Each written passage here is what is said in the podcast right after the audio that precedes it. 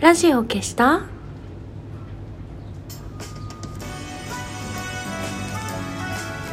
年々コロリよおコロリよ、今日を終える美しい人よ、安心して眠れるよう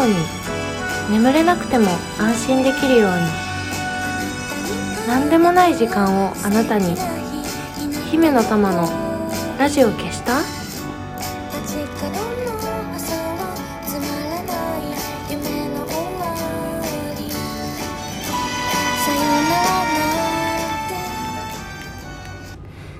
こんばんは、姫の玉のラジオ消した。この番組はラジオトークからいつかのどこかのあなたにお送りしております。オラ、今私はポルトガルにいます。ポルトガルの、リスボンにある空港から1時間半ぐらい離れたフェリーに乗ってくる、これは何だろうな、半島なのかな、発音がよくわからないんですけど、トロイヤという、観光地みたいなところにいます。今ホテルの、ベランダにいて、椅子に座ってると目の前が海になっていて、船がいっぱい走ってます。本島の方とこっちをつなぐフェリーが走ってて、こんな早い時間からいるのかな、乗る人ちょっとよくわからないんですが、いっぱいポルトガルのお話をしたいところなんですけど、22時間ほどフライトしてきて、寝たっていうだけなので、まだお話しすることがそんなにありません1週間いる予定で、来週の日曜日も、まだポルトガルにいる予定なので、来週はいろいろお話できるかなと思います。すごく晴れてて、湿度がすごく低くて、岡山に似てます。晴れの国岡山って言いますけど、私は岡山に行った時すごくびっくりしました。本当に晴れてるから、ポルトガルも本当によく晴れてます。昨日の夜はすごい小さいまん丸のコロッケを食べたんですけど、タラの塩漬けが入ってる、なんかスペインのバルではよく出るコロッケらしくて、なんかね、私は鰹節がいっぱい、なんか出汁の染みた鰹節がいっぱい入ってるみたいな感じがして、すごく好きでした。なんかちょっと日本っぽいような感じもして美味しかったです。飛行機はすごく大変でした。成田から夜の10時半に出発して、まず10時間かな、ドバイの空港まで行って、そこで2時間ぐらいトランジットして、ドバイ空港はね、すごく豪華でした。24時間空いてて、私が着いたのは朝の何時だっけな、6時とかだったんですけど、ビクトリアシークレットとかのディオールとかのお店が開いてて、朝6時から一体誰がこんなおしゃれな下着を買うんだと思ってたんですけど、意外と観光客の人いてなんかキラキラのゴージャスな下着を午前6時から見たりとかしてる人もいたんですけど、ちょっと私は体力がなくて空港でダウンしてました。あとドバイとか行くとそうなんですけど、すごいみんながニコニコしてくれて、優しく接してくれるんですけど、多分子供だと思われてるんだろうなと思って、すごいね、空港の人とか優しくてニコニコしてくれました。そっからさらに8時間もうちょいかなかけて、リスボンの空港にようやく到着したので、全部で10時間8時間やっぱ20時間20あでも20時間かかかってようやく着いた感じです。何をしに来たかっていうと、今完全に正式名称が出てこないんですけど THU っていう、ごめんなさい、さすがに正式名称今調べました。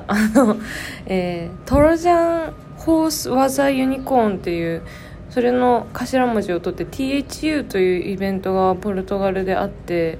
いろんななんだろうな、絵を描く人だったりゲームのキャラクターのコンセプトをデザインする人だったりとか、いろんな人が集まって何か実演してみせたりとかトークをしたりするようなイベントがあって、そこに参加しに来ました。到着して昨日はそれのウェルカムパーティーがあって、一夜明けて今日から、THU が始まります。昨日私はウェルカムパーティーでお話しさせていただいたのはメルセデスベンツに勤めていらっしゃる方でフューチャリストっていう肩書きの、おじさまに会いました。フューチャリストっていうのはフューチャー、未来のことを考える職業の方で、一緒にいたのはそのベンツとかの高級車の中の香りを設計する人、その方は女性だったんですけどと一緒にいらして、なんか その彼らも、そういうトークでイベントに参加されるんですけど、なんかそういうゲームとかアートだけじゃなくてそういう人もいるみたいです。すごいたくさんウェルカムパーティーには関係者だけだったんですけど、関係者だけでもすごくたくさんの人がいて、みんな何をしてる人なのか、書道家の人とかもいらっしゃったし、なんかこんないろんな人がいるんだっていう感じで、まあセミナーは全部英語なので結構世界中からいろんな人が集まってるんですけど、通訳は全部英語なのでちょっと私には分かるか心配なんですけど、昨日はパーティーだったので日本語が話せる人も一緒にいてくれて、フューチャリストの方の話を通訳していただいて、すごい面白かったんですけど、NFT とかブロックチェーンとかの話とかもお伺いして、すごく面白かったんですが、ちょっと私の頭できちんと理解できてるか不安なので、彼の名誉のために詳細は話さないようにします。間違ってることをね伝えたらいけないからねというわけで、まだ空港の方が思い出がいろいろある私でした。空港は本当に今回、そのトランジットの時間が朝だったりとか、出発も10時半だったし、夜の寝てる人をたくさん見たんですけど、基本的になんか空港っていう場所が私は割と好きで、一番今までで良かったなって思うのは実際には空港ではないんですけど、取材で行った伊豆大島に行く時の竹芝ふ頭、竹芝客船ターミナルか、そこは船が伊豆大島とかその周りを巡る船が出てる、ターミナルなんですけど、そこはねすごく良くて、何がいいかっていうとビジネスに来る人がいないんですよね。なんかほとんどね釣りに行く人だから遊ぶ人ばっかりがいる空港みたいな感じで、みんながね軽装でワクワクしてたのもすごい覚えてて、あれが私はすごく好きで、普通の空港もすごい好き。なんかいらないのに免税店とかってすごくなんか元気な感じがして、見てていいなって思っちゃいます。というわけで東京は夜の9時ですか、ポルトガルは日本より8時間、時差があって遅れているので、こちらは午後1時ですホテルでの食事は朝と昼の間隔が短いのでどうしようか食べようかどうしようか悩んでいます。 THU の様子も見てこようと思います。また来週はいっぱいお話しすることがあると思うので来週まで元気でいてください